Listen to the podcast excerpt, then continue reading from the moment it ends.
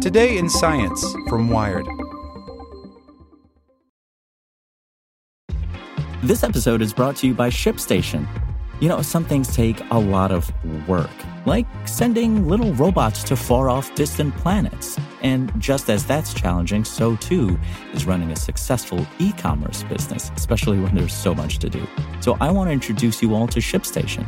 Now, I love using ShipStation because of its easy to use dashboard, which makes managing orders and printing labels a breeze and super smooth. Oh, and the customer service is just out of this world. It's exactly what you need to help grow your business. Sign up for your free 60-day trial at shipstation.com slash technews. That's shipstation.com slash tech news. As a longtime foreign correspondent, I've worked in lots of places, but nowhere as important to the world as China. I'm Jane Perlez, former Beijing bureau chief for the New York Times. Join me on my new podcast, Face Off US versus China, where I'll take you behind the scenes in the tumultuous US China relationship.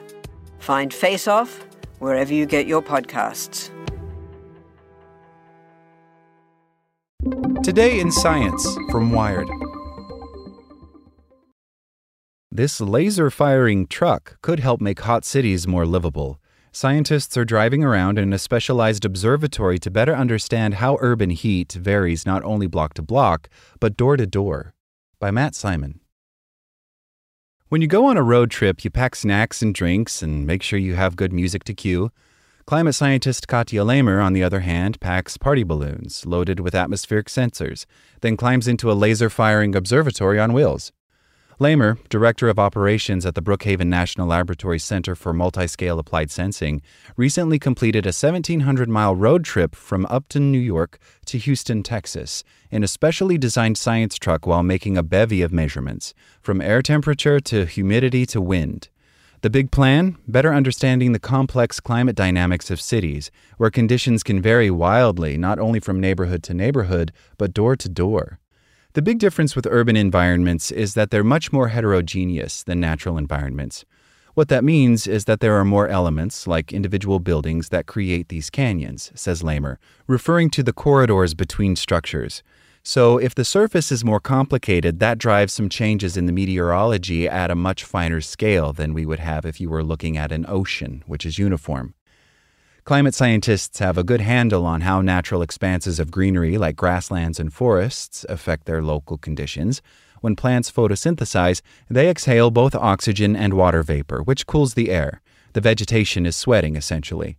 By contrast, the built environment of a city, concrete, glass, brick, is highly efficient at absorbing the sun's energy, heating urban areas up to 20 degrees Fahrenheit above surrounding rural areas. This is known as the urban heat island effect, a complicated phenomenon that Lamer is trying to measure with her observatory on wheels. The truck sports a LIDAR sensor, which fires lasers to track floating particles, thus measuring airflow. Self driving cars also use LiDAR to map their surroundings in 3D, but those lasers are bouncing off obstacles like other cars. This flow can very significantly depend on the size and orientation of buildings in a given area. Two side by side structures of the same height, for instance, form a vortex that runs up the side of one and down the other. What if you stack two buildings in a row, like if they're different heights from one another? How does that all influence the local weather? So that's kind of the frontier, says Lamer. In each neighborhood, each side of each building sees its own microclimate. As the sun heats up one side of a building, it further complicates this movement of air, since hot air rises. But on the shaded side of the building, there might not be this same upward motion. Add winds to the mix, and you've got atmospheric dynamics changing on very fine scales, both spatially and over time. It's a very turbulent process as the wind moves through this urban canopy, says Vivek Shandas, who studies the urban heat island effect at Portland State University but wasn't involved in this new research. The science behind this really hasn't gotten a good grasp on the way the roughness moves the wind and how it actually acts across an entire urban landscape. In addition to sensing with LiDAR, Lamer releases helium filled party balloons that carry still more sensors, which beam atmospheric data back to the truck. So she gets measurements not only at ground level, but up to three miles above the city. All this data will inform two main pursuits. The first is better understanding how cities actually influence the weather. As the sun heats up the land, the rising air might also carry moisture into the atmosphere, potentially influencing rainfall. Scientists understand how this works across bodies of water like an ocean, but not how the heat coming off an urban area like Houston might affect the weather above. More data will in turn give researchers a better way to represent cities in larger climate models. Lamer hasn't fully analyzed the data from the road trip, so she's not ready to share results. Generally, though, as the atmosphere gets warmer, it's able to hold more moisture, increasing the chances of extreme rain events and more flooding, which is yet another challenge for cities. Transport of moisture is something that's really understudied in urban environments, says Shandas. As we start seeing greater levels of humidity, generally speaking, because of climate change, because there's just more moisture in the air, understanding moisture dynamics in urban environments will become a much bigger field. The second scientific pursuit of the Rolling Observatory, and potentially others like it, will be to provide ultra fine resolution data on urban heat.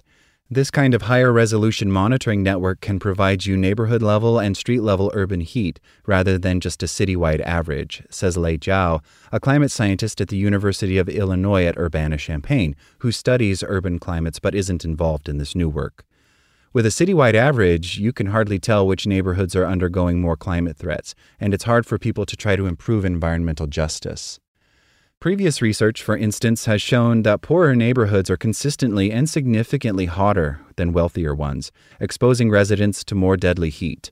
That's because richer parts of town tend to have more green spaces, which cool the air, whereas low income areas tend to have more heavy industry and big box stores with huge parking lots, all of which absorb the sun's energy. More problematic still, poorer people have less access to air conditioning.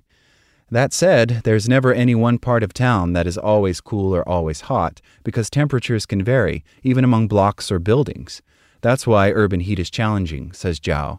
It's so heterogeneous, neighborhoods wise, buildings wise, materials wise, heights wise, so it's not like forest or agriculture, which are more homogeneous.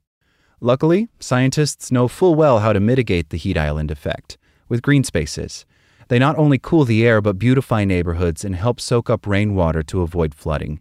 Researchers are also investigating how painting roofs white and deploying reflective roadways might further bring down temperatures.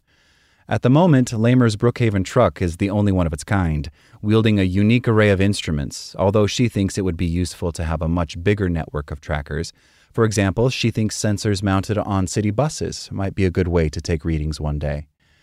Her next plan is to build another mobile observatory to cover more ground, with the idea of sending both vehicles to drive around New York City. Together, they could gather enough data to inform where to put permanent weather stations for long term climate monitoring. With more journeys around cities, Lamer can build better maps of how heat differs across urban areas and how the heat island effect might influence the weather and what that means for regional climates. Which neighborhoods have more vulnerable populations that need more support? Lamer asks.